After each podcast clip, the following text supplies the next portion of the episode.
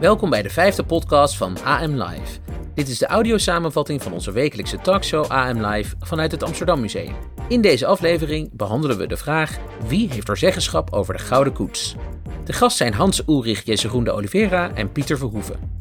Cesar Majorana komt vertellen over de muziekcompetitie Art Rocks en we krijgen een toelichting van muzikanten Nicholson en Vinrock bij de track die ze produceerden bij het kunstwerk Colonies.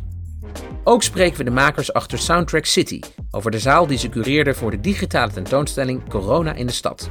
Tot slot blikken we met Judikje Kiers, directeur van het Amsterdam Museum, terug op het afgelopen jaar en vooruit naar 2021.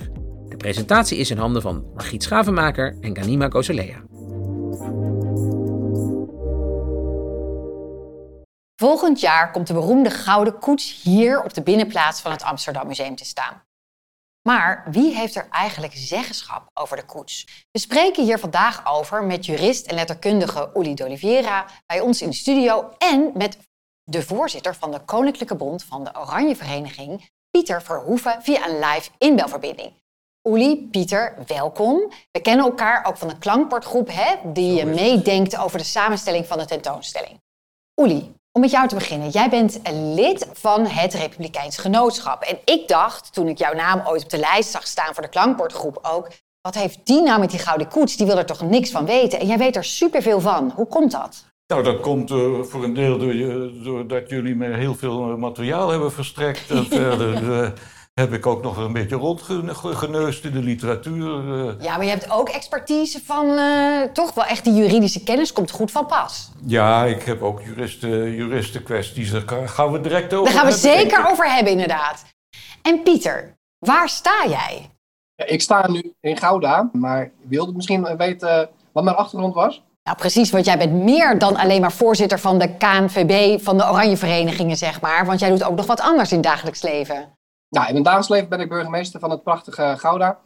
En een van mijn mooie nevenfuncties is dat ik voorzitter ben van de Koninklijke Bond van de Oranje Vereniging. En dat is inderdaad de koepelorganisatie van alle Oranje Verenigingen in Nederland. Die overigens primair gericht zijn op het organiseren van Koningsdag. Hey, en Pieter, er is natuurlijk heel veel discussie in de samenleving over de toekomst van de koets. En als je dan kijkt naar jouw achterban, wat denkt hij daarover ruwweg? Nou kijk, de vrijwilligers van de Oranjevereniging zijn, zoals ik al eerder zei, vooral gericht op het organiseren van Koningsdag. Ongeveer de helft van de Oranjevereniging is overigens ook betrokken bij de viering van 4 en 5 mei.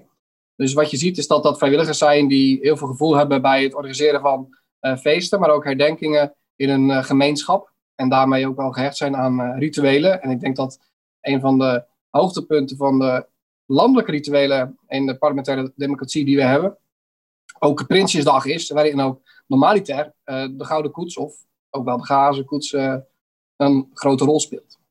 En Uli, als we het hebben over de discussie over de Gouden Koets in de samenleving en zeggenschap.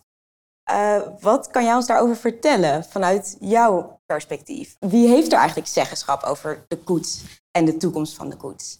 Ja, dat is een juridische vraag hoor, Fon. En we weten allemaal dat de koets geschonken is door de Amsterdamse bevolking aan indertijd in 1898 aan Wilhelmina. Dus de eigendom van die koets die berust bij Wilhelmina en haar erfopvolgers. En ik geloof dat er een stichting is of een organisatie waarin dit ding is ingebracht. Maar dat is niet het laatste woord over de zeggenschap. Je zou zeggen eigendom. Dat is het volste recht dat je hebt op een ding. Maar toevallig wordt die koets ingezet voor staatstaken. We hebben, Prinsjesdag is al genoemd. Intochten bij inhuldigingen in Amsterdam. Die koets die vervult een belangrijke rituele, ceremoniële functie bij het uitoefenen van de staatstaken van de koning. En dan is het meteen raak in de grondwet. Want de grondwet zegt dat de koning onschendbaar is en de ministers zijn verantwoordelijk. En dat betekent ook dus dat voor al het doen en laten van de koning, ook met betrekking tot de Gouden Koets, is de minister die daarover gaat, is verantwoordelijk tegenover het parlement. Dat is een politieke verantwoordelijkheid. Wij denken vaak, het is de koning die mag zeggen uiteindelijk wat er mee gaat gebeuren. Maar eigenlijk hoor ik jou zeggen, nee, Daar gaat hij eigenlijk niet over. Nee, daar gaat er niet over. Dus als we eigenlijk uitzoomen, dan is het een best wel complexe driehoeksverhouding tussen minister, koning, maar ook volk, aangezien zij het hebben geschonken. Pieter, hoe kijkt eigenlijk de Oranje Vereniging daartegen aan, tegen het zeggenschap over de koets? En wat is eigenlijk het belangrijkste doel van de koets? Is het belangrijkste doel de rituele functie of is het echt een gebruiksvoorwerp voor de koning?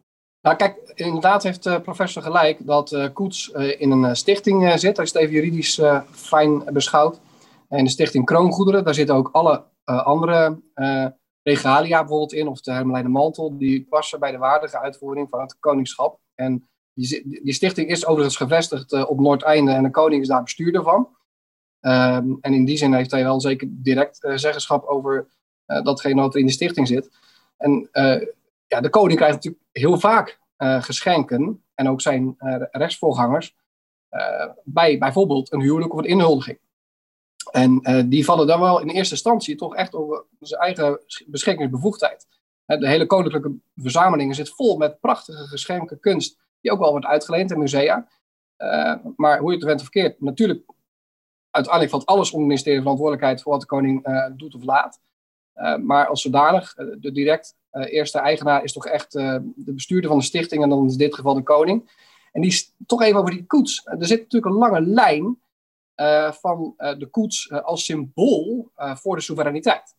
Dat is een hele oude dynastieke traditie, die begint al in de 16e eeuw aan het Franse Hof. En wat je dan ziet in de 17e eeuw, want Nederland was natuurlijk eerst een republiek en er kwam later een vorst bij.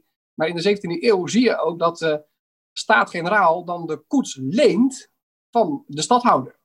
Want die hadden koetsen in hun assortiment, zo gezegd. En die werden dan geleend door de Staten-Generaal voor het diplomatieke verkeer. En in feite zie je dus nog steeds dat als het ware de koning zijn bezit, zijn goederen die hij heeft gekregen, als het ware uitleent aan een ritueel wat voor hen beiden van belang is. Zowel de koning als de Staten-Generaal, namelijk zoiets als Prinsjesdag.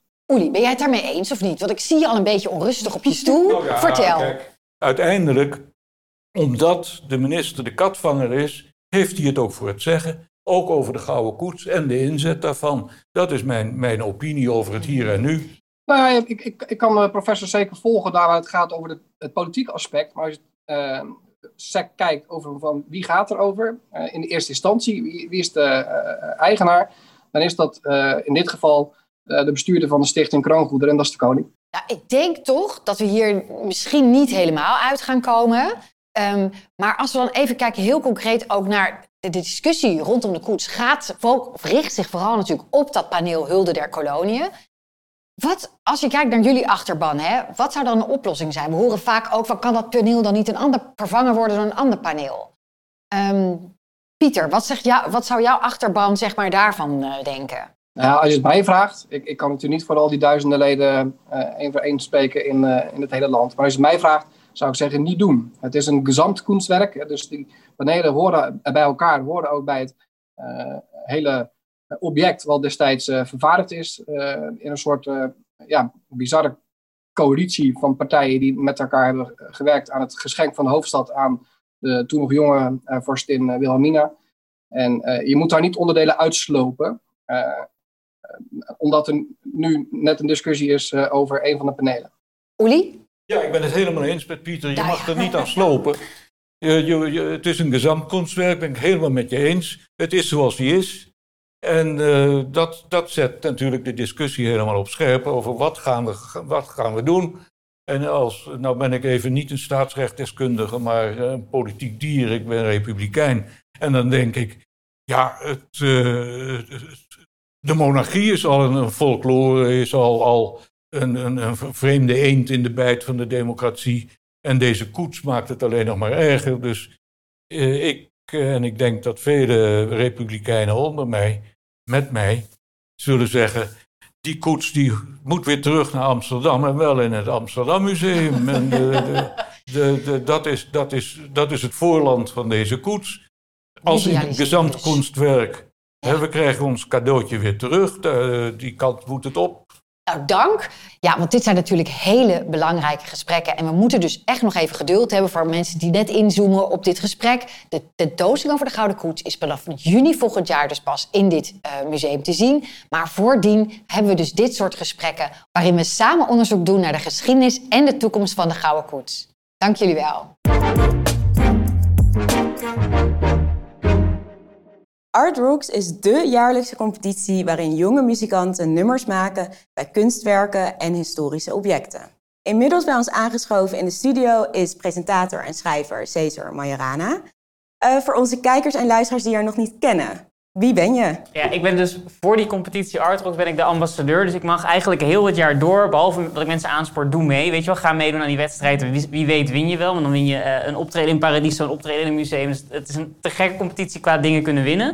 Maar het is ook een hele vette competitie qua muziek en kunst ontdekken. Want we vragen iedereen in Nederland, maak een nummer bij een kunstwerk wat wij hebben geselecteerd. En we hebben in allerlei musea, zo in deze, hebben we dan kunstwerken geselecteerd. En ik mag dan rondom al die kunstwerken filmpjes maken. Mensen vertellen van, goh, maar wat is nou eigenlijk het verhaal achter dat ene kunstwerk? En dan was mijn hobby om heel de tijd al bij ieder kunstwerk een liedje in gedachten te nemen. Dus van, hoe zou het klinken? En dat kan ik nu ook niet meer loslaten. Nee, maar en dan kwam dat dus niet uit. Want de makers gingen dan iets heel anders doen. Ja, alhoewel, er zijn een paar kunstwerken, onder andere dat koloniale werk wat hier hangt, waar toevallig ook echt een paar nummers op zijn binnengekomen, waar ik meteen dacht van, maar er moet een goed hip-hop nummer bij. Echt? En wat gebeurt er? Zo, competitie sluit, nummers komen binnen en iemand maakt gewoon een hip-hop nummer bij dat kunstwerk. Dus het is grappig dat je op een of andere manier dat je naar iets kan kijken. En we zeggen altijd, kunst is subjectief. Maar dan hoe het kan klinken is dan voor best wel veel mensen hetzelfde. Nou, het is misschien wel goed om daarvoor inderdaad over door te praten. Want we hebben dus inderdaad met het museum ook nagedacht, naar aanleiding van jullie vraag van welke werken zijn dan geschikt. En toen was er een werk van Iswanto Hartono, Colonies genaamd. Hè? En er zijn dus verschillende over binnengekomen. Maar vooral Nicholson en Vinrock hebben een nummer gemaakt. En we hebben ze laatst uitgenodigd en hebben een filmpje gemaakt van waarom ze dit werk hebben uitgekozen. Zullen we daar even naar gaan kijken?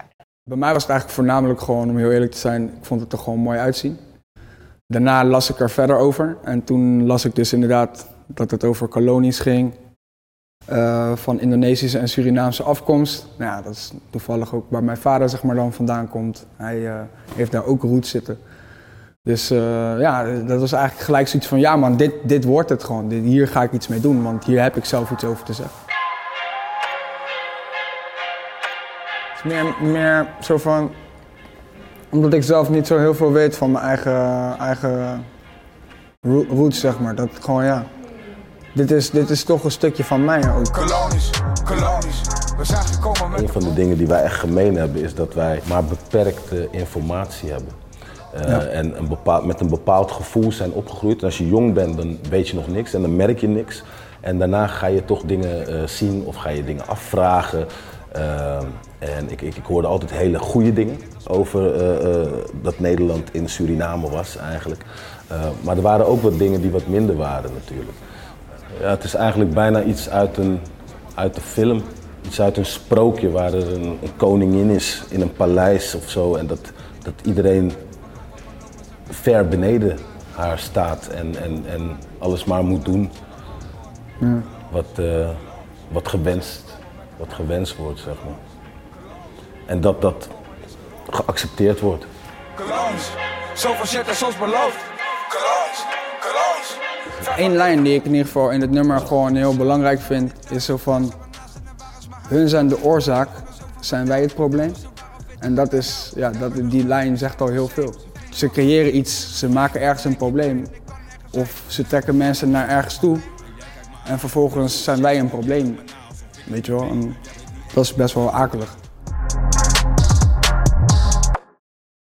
Ja, Margriet, we hebben dit werk dus aangekocht een tijdje geleden. Colonies van Iswanto Hartono. En hoe voelt het eigenlijk voor jou als je dit verhaal hoort van die jongens, van hun interpretatie en gevoel bij dit kunstwerk? Ja, ik vind dat natuurlijk gewoon spot on, weet je. Dit kunstwerk is gemaakt van witte draadstaal. Het is dus een Indonesische kunstenaar die zich hier een tijd heeft op de Rijksacademie gezeten. En was gefascineerd dus door dat beduchte paneel Hulde der Kolonie van de Gouden Koets. En heeft het dus in draadstaal nagemaakt.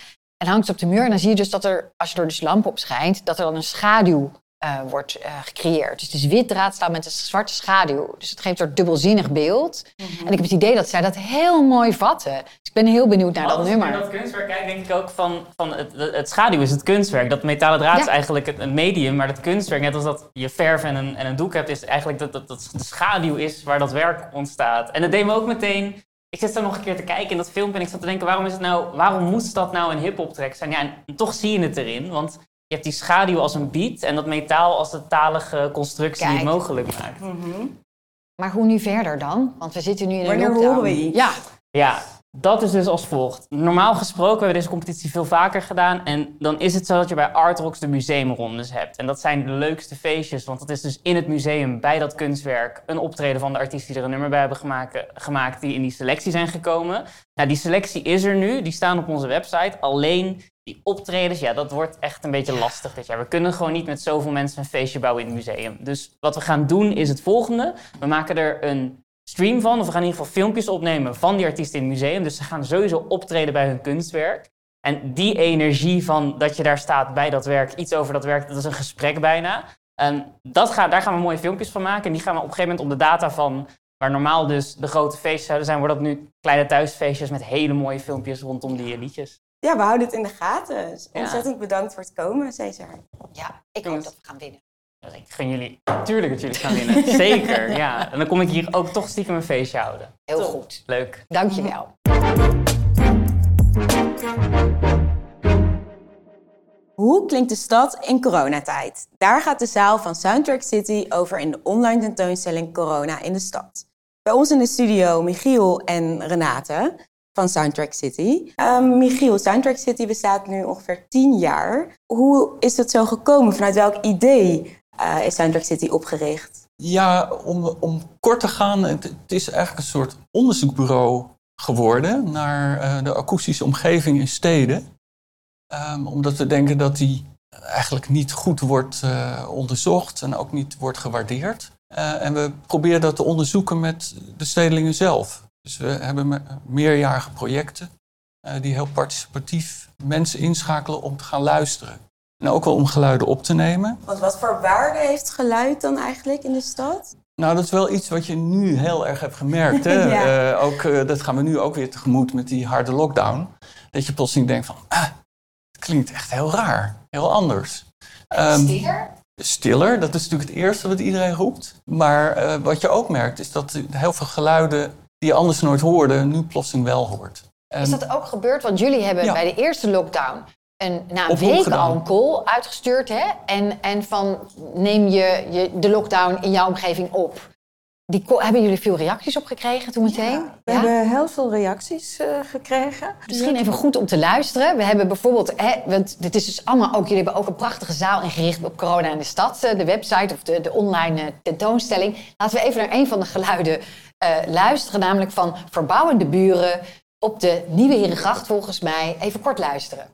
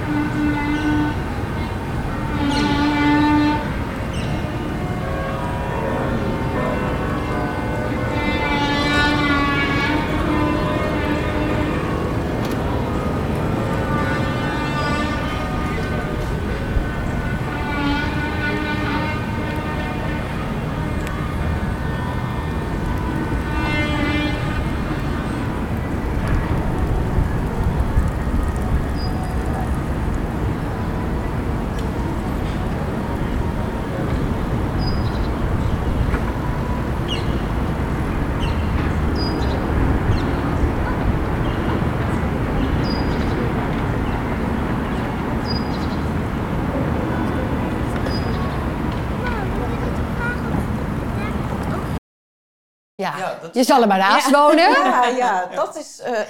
daar zijn natuurlijk heel veel mensen hebben dingen ingezonden... die te maken hebben met de nieuwe stilte in de stad. Hè. Maar er waren ook een aantal mensen die hebben geconstateerd... dat de buren die nu in de home office waren... ineens ook...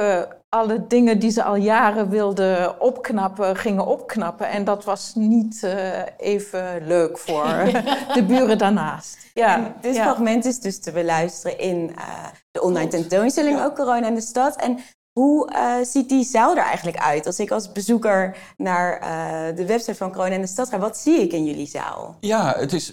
eigenlijk een soort mix van pareltjes die we uit die oproep hebben gehad. Dingen die we zelf hebben opgenomen. Het wisselt heel erg. Het zijn plaatjes, dingen die ook al in Corona in de stad stonden... die we met het thema hebben verbonden. Ja, en... Dus het gaat jullie ook wel eigenlijk om die hele meerstemmigheid van de stad. Precies, ja, daar wou ik eigenlijk naartoe. Oh, ja. Sorry. Ja, je haalt me de woorden rond. Ja, want het is een gedeelde ruimte, maar ook een ruimte die we bij elkaar bevechten. Hè? Ja. Iedereen die probeert een stukje geluidsruimte te pakken of zich te manifesteren. Hindert de anderen dan weer. Ja, ja, soms wel. Of zo, weet je, dat is gewoon, zo is de stad. En dat vinden wij heel interessant. Het gaat ons niet om dat geluid te onderdrukken. Dus we hebben het niet over geluidsoverlast.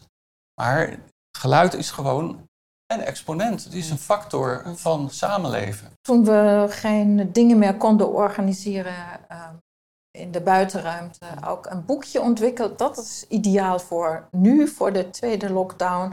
Dat heet Homing Inside Out. En dat is een soort gids... met oefeningen en dan kan je op de bank gaan zitten of in je huis gaan zitten en luisteren naar je eigen huis. Nou, perfect voor de komende 2 weken volgens mij. Jij gaat verhuizen. Ja. Ik ga dit lekker doen. Ja, precies. Ja. Dankjewel. Renate bedankt, Michiel bedankt. En we gaan door met het verzamelen van nog veel meer bijzondere inzendingen voor de online tentoonstelling Corona in de stad, want die blijft doorgroeien. Dus stuur vooral ook tijdens deze nieuwe lockdown jouw eigen werk in via www.coronaindestad.nl. Dankjewel. Dit jaar is bijna om. We tellen de laatste dagen van 2020. Een jaar dat we allemaal niet snel zullen vergeten. We hebben geleerd om te vertragen. Maar ook om creativiteit de ruimte te geven om met nieuwe en slimmere oplossingen te komen. Bij ons aan tafel nu Judikje Kiers, onze algemeen directeur. Judikje, als jij in 1 zin dit jaar moet samenvatten, wat is dat dan? Dat begint met verbijstering, denk ik. Er is nog een hele korte periode voor corona en toen op 12 maart begon de verbijstering. Dat is veel te lang wat ik nu ga zeggen, maar ik kan het niet in 1 zin. De verbijstering op 12 maart het museum gaan sluiten. Verbijstering, verwarring, vertwijfeling. En tegelijkertijd ook af en toe heel gelukkig met... energie en nieuwe producten, mooie momenten. Verbijstering en energie, heel mooi. En eigenlijk zit ik hier nu aan tafel met het directieduo van het Amsterdam Museum.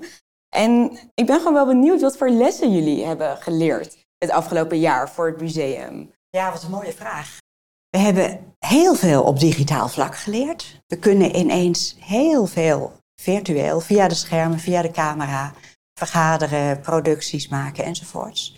Wat we ook geleerd hebben is dat we, en dan kijk ik ook even naar Margriet... dat we toch ook een ontzettend veerkrachtige organisatie hebben. We hebben een heel nieuw project opgestart, Corona in de stad. En ja, dat is echt ongelooflijk. Dus die veerkracht hebben we ook geleerd. Dat als ik daar mag aanvullen, dat was toch echt wel dat je... Iedereen zat thuis, een paar weken lang al. En weet je wel, sommige mensen waren ook ziek natuurlijk... en dat je dan met zo'n hele organisatie, mensen die eigenlijk restaurator zijn... of in het depot werken, die echt niks meer konden... dat je dan met elkaar zo'n online tentoonstelling gaat maken. En iedereen krijgt een andere taak eigenlijk. En je doet het digitaal vanuit huis. En dat het dan werkte. Dat we gewoon heel snel live konden daarmee. Ja, maar ook intern in het museum. Dat je digitaal toch met elkaar eigenlijk heel verbonden kunt zijn. Wat je mist is... het kletsje. Ja. Even bij het koffieapparaat, even gezellig snel praten en iets regelen. Maar wat wel kan, is toch contact houden en echt met elkaar verbonden blijven. Ik ben toch wel heel trots Er is zoveel gebeurd in dit jaar en we hebben echt veel onzekerheid gehad. We hebben echt ook spanning gehad over het geld enzovoort. En tegelijkertijd dus die energie om zoveel te maken, te bouwen, te openen en toch mensen te betrekken. Gelukkig ook mensen in ons museum te kunnen ontvangen. Dat is, ja, het maakt me trots en ja, ook dankbaar eigenlijk. Het is wel gelukt met elkaar en dat is mooi. En ja, Margriet, wat kunnen we verwachten voor nieuwe hoogtepunten in 2021? Nou ja, ik denk, weet je, sowieso dit soort programmaformats als AM Live, dat gaan we natuurlijk blijven doen. En Corona in de stad gaan we blijven doen. Dat wordt ook groter, wordt Collecting the City. We gaan de hele stad door, hopelijk, als het weer mag, ook echt fysiek. En de stad van nu verzamelen. Dus al die verhalen, dat smaakt naar meer. En we willen veel meer de stad van nu gaan verzamelen de komende jaren. Dus dat... Ja, jullie, ja, we hebben zoveel... De Gouden Koets. Wat wordt in jouw hoogte? Ja, dan kan ik natuurlijk weer niet kiezen, maar de Gouden Koets. Die komt in juni. Dat is natuurlijk toch een spectaculair project waar we nu al zo in de voorbereiding zitten. Waarvan ik zeker weet dat het echt heel mooi en heel goed en heel veelzijdig wordt. En waar ik ook naar uitzie is dat we begin van het volgende jaar... naar buiten kunnen met de plannen voor de verbouwing van het museum. Ja. Het nieuwe Amsterdam Museum staat in de grondverf. En ergens in het begin van het nieuwe jaar gaan we dat presenteren. Nou, er komt er nog een tentoonstelling over vrijdenkers. Dat zijn natuurlijk toch projecten om naar uit te zien. En daar zit een energie in. Daar zitten ook echt de actuele kanten van de huidige maatschappij in. En veel interactie ook met publiek, bezoekers. Ja, heel, heel veel. En ook gewoon... prachtige kanshebbers voor tentoonstellingen. Stel je voor, die Gouden Koets op de meisjesbinnenplaats van het Amsterdam Museum in zijn glazen huis. Vanaf juni gaan we hem zien. Nou, dankjewel Judikje. Nou, ik denk allemaal, we kijken hier enorm naar uit. En laten we in gedachten, want echt hier mogen we niet, maar in gedachten proosten op dit unieke jaar in de geschiedenis van het Amsterdam Museum en overal. En ik hoop ook dat we volgend jaar onze skills en onze frisse energie weer kunnen gaan inzetten voor een hopelijk dan open museum. Met veel onderzoek, programmering en natuurlijk ook nieuwe afleveringen van AM Live.